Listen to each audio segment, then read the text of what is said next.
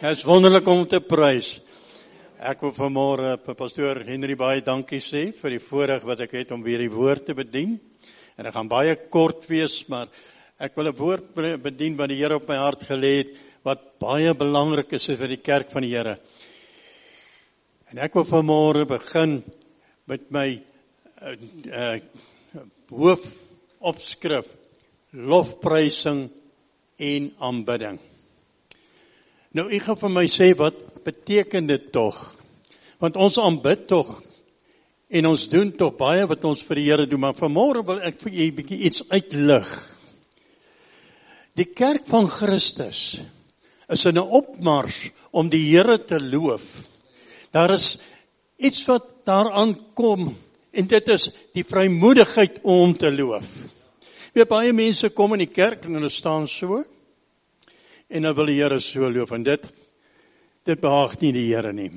Maar as ek kom loof uit my hart uit, uit my siel, uit my alles gee, dan sal hy my gebed aanneem want die die Bybel sê dat die Here woon onder die lofsange van sy volk.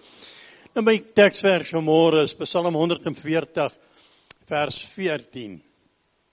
Sekerlik die regverdige sal u naam loof. Die opregtes sal voor u aangesig woon. Nou ek wil vanmôre sê, wat neem mense vrymoedigheid weg om die Here te loof? Baie keer sonde, baie keer onvergewensgesindheid. Pastoor, baie dankie. Hy het amper my boodskap gevat hierso. Nou dit werk, hoe die gees van die Here werk, nê? Nee. Mense staan en dan begin hulle self uh, in 'n momentum te stel en sê ek was by die kerk gewees en hy probeer sy siel versadig maar ek wil vandag vir u sê as u in die teenwoordigheid van die Here kom dan moet u losmaak sê 'n bietjie vir my ek moet losmaak Nou sê ek moet losmaak wat my so maklik omring. Die sonde wat my so maklik omring, die ongeregtigheid. Jy weet want ek moet voor die aangesig van die Here verskyn. Nou ek gaan net vir u wys hoe lyk die kerk van Christus. Skuldgevoelens. Ek wonder baie keer hoeveel mense loop met skuldgevoelens teenoor ander rond. Hoeveel mense kom kan nie met mekaar praat nie as gevolg van omstandighede. Partykeer is dit die kleinste dingetjie, want weet jy wat die Bybel sê, is hierdie klein vossies wat die wingerd verniel. Dis hoekom ek nie in die teenwoordigheid van die Here kan kom nie. Baie mense wil nie hulle hande opsteek en die Here loof nie. En ek wil u sê vanmôre, as ek my hande opsteek, dan gee ek my oor. Is dit nie so nie? En ek wil môre sê, wat sê die Bybel? Hoe moet ek dan maak as ek teen iemand 'n fout het? Dan sê Kolossense 3 vers 13: Verdra mekaar en vergewe mekaar as die een teen die ander 'n klag het, soos Christus julle vergeef het, so moet julle ook doen. Die grootste prys wat hy betaal het, was om sy bloed te gee vir ons, sodat ons vergifnis kan kry. Daarom moet ek vergewe. Onthou net die vyand het gekom om te steel en te verwoes. Hy wil nie hê jy moet in die teenwoordigheid van die Here kom nie. Hy wil hê dat jy moet altyd loop in daai ekskuus dat ek lewe. Daai houding van die kerk het my seer gemaak. Daai houding van ek weet nie of ek eintlik by julle hoort nie. Maar weet jy wat as ons in die teenwoordigheid van die Here kom, dan verander dit alles. Dit verander jou gedagte. As jy jou losmaak van die wêreld in die teenwoordigheid van die Here, dan kom jy en jy weet dat is net een vir wie ek dit doen. My alles vir hom want hy is die alfa hy is die omega hy is die begin hy is die einde hy is alles haleluja en daarom wil ek my alles vir hom gee omdat ek weet hy is die voorsiener hy is die volëinder van my geloof. Efesiërs 1:7 sê In hom het ons verlossing deur sy bloed, die vergifnis van die misdade na die rykdom van sy genade. Ons het vergifnis in sy bloed. En daarom wil ek vanmôre sê dat ons kan ons losmaak. 1 Korintiërs 15 vers 57 sê: "Maar God sy dank wat ons die oorwinning gee deur ons Here Jesus Christus, so jy kan in oorwinning lewe. Jy het nie nodig om gebind te word nie, want ek weet vanmôre as ek gebind is, dan kan ek nie die Here loof nie, maar as ek vrygemaak het. Ek dink altyd baie uh, baie keer daaraan, daar's soveel mense in die kerk. As hy in die kerk was, dan is hy stuurs en hy praat met niemand nie want ek is nou in die kerk. Maar ek leer in die woord dat die blydskap van die Here dis julle beskutting. As ek in sy teenwoordigheid was, dan kom die blydskap sommer van self net borrel hier binne in my. En daarom wil ek vanmôre vir julle sê dat ons kan sê, maar God se dank wat ons die oorwinning gee deur ons Here Jesus Christus. Jy kan in oorwinning lewe. Jy kan die blydskap hê, jy kan die vrede hê, jy kan in die Here jou jubel. Maak nie saak wat die mense om jou sê nie. Psalm 97:12 sê o regverdiges wees bly in die Here en loof sy heilige naam, sy gedenknaam. Ag, hoe kan ons hom loof as ek nie bly is in die Here nie? Dit is mos ek moet bly wees. Ek moet mos juig in die Here. Dan sien jy my hart is oop. Daar's niks verborge in my hart nie. Nou, die Bybel sê dat ons het ons sonde 1 eh, Kolossense 3 en 6 vers 11. Hy sê dit was ons sonde geweest, maar julle het julle laat afwas, maar julle is geheilig. Julle is geregverdig in die naam van ons Here Jesus deur die gees van ons God. En ek wil vanmôre vir jou sê, as jy dan geheilig is, hy wat ons verlos het uit die mag van die duisternis en oorgebring het in die koninkryk van sy seun van sy liefde. Daarom moet ek en jy vanmôre sê, ek en jy is verlos. En maak nie saak wat die wêreld sê nie. Weet jy wat? Daar was 'n datum.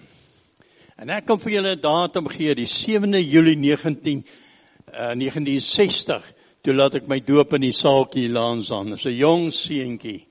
En weet jy, ek kan terugkyk na daai datum en sê daarso is die fondamente my lewe gelê omdat ek in Christus gehoop het. Het ek Het ek foute gemaak? O ja, baie.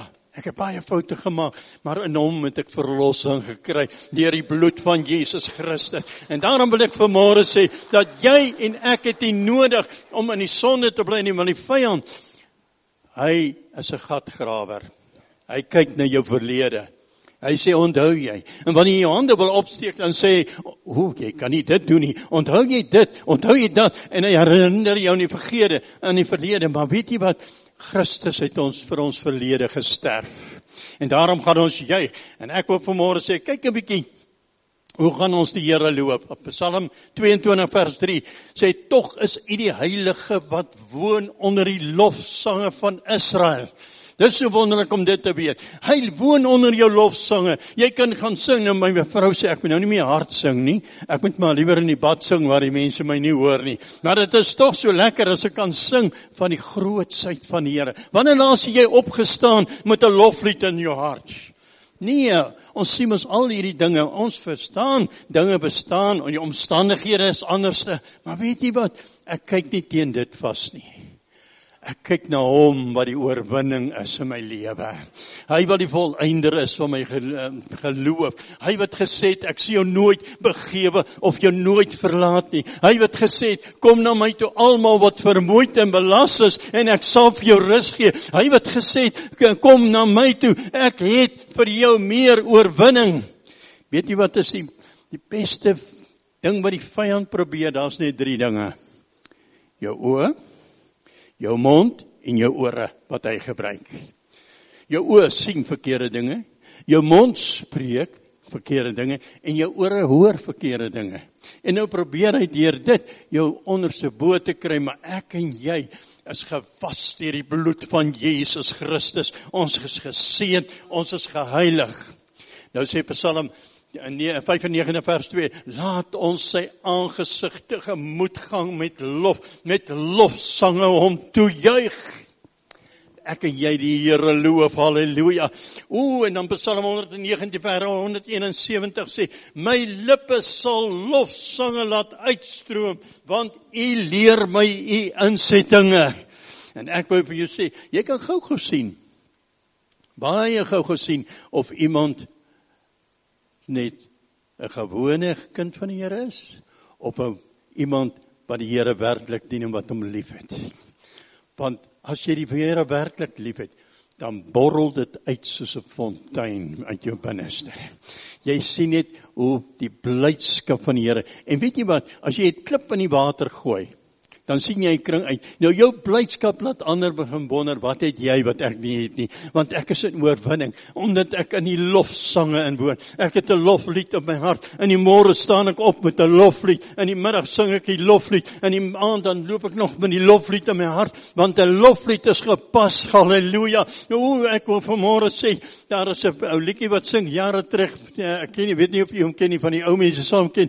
Sing vrolik met die heftige stem na bowe regverdig is verhef die Heer. Dit pas om God te loof en te sing tot sy eer. Halleluja. Na die psalms gesange, stem van sterk verlange kom om die Here te loof en ek wil vanmôre vir jou sê maak nie saak nie wat jy waar jy is nie dis jou huis loof die Here daar in haleluja die vyand het geen reg om jou in jou huis stil te maak nie hy het geen reg om op jou lewenswandel jou stil te maak nie maar jy moet in hom wandel want hy is alles.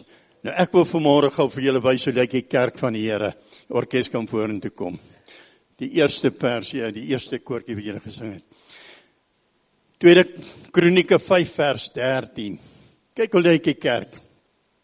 Hy sê en toe die trompetblasers en die sangers almal saam eensstemmig begin om die Here te prys en te loop en net toe hulle die stem verhef met die trompette en met die simbale en die musiekinstrumente en met loof die Here want hy is goed want sy goedertierenheid is tot ewigheid is die huis van die Here vervul met 'n wolk. Haleluja as ek kom besing dan besing ek kom haleluja met my hele hart en ek sê Here U is alles vir my. En ek wil die, die koor, eh, die orkes met my begin sing. Daar's een een uh, Hebreërs 13 vers 15 sit hom vir my op asseblief. Hy sê laat ons dan gedurig deur hom aan God 'n lofoffer bring. Dit is die vrug van die lippe wat sy naam bely. Halleluja. Prys die Here. Kom ons sing dan. Heil aan die koning van die koninge. Heil aan die koning. As die dansers. Jesus is sy naam. Jesus is sy naam. Hy heer van die ewigheid. Heil.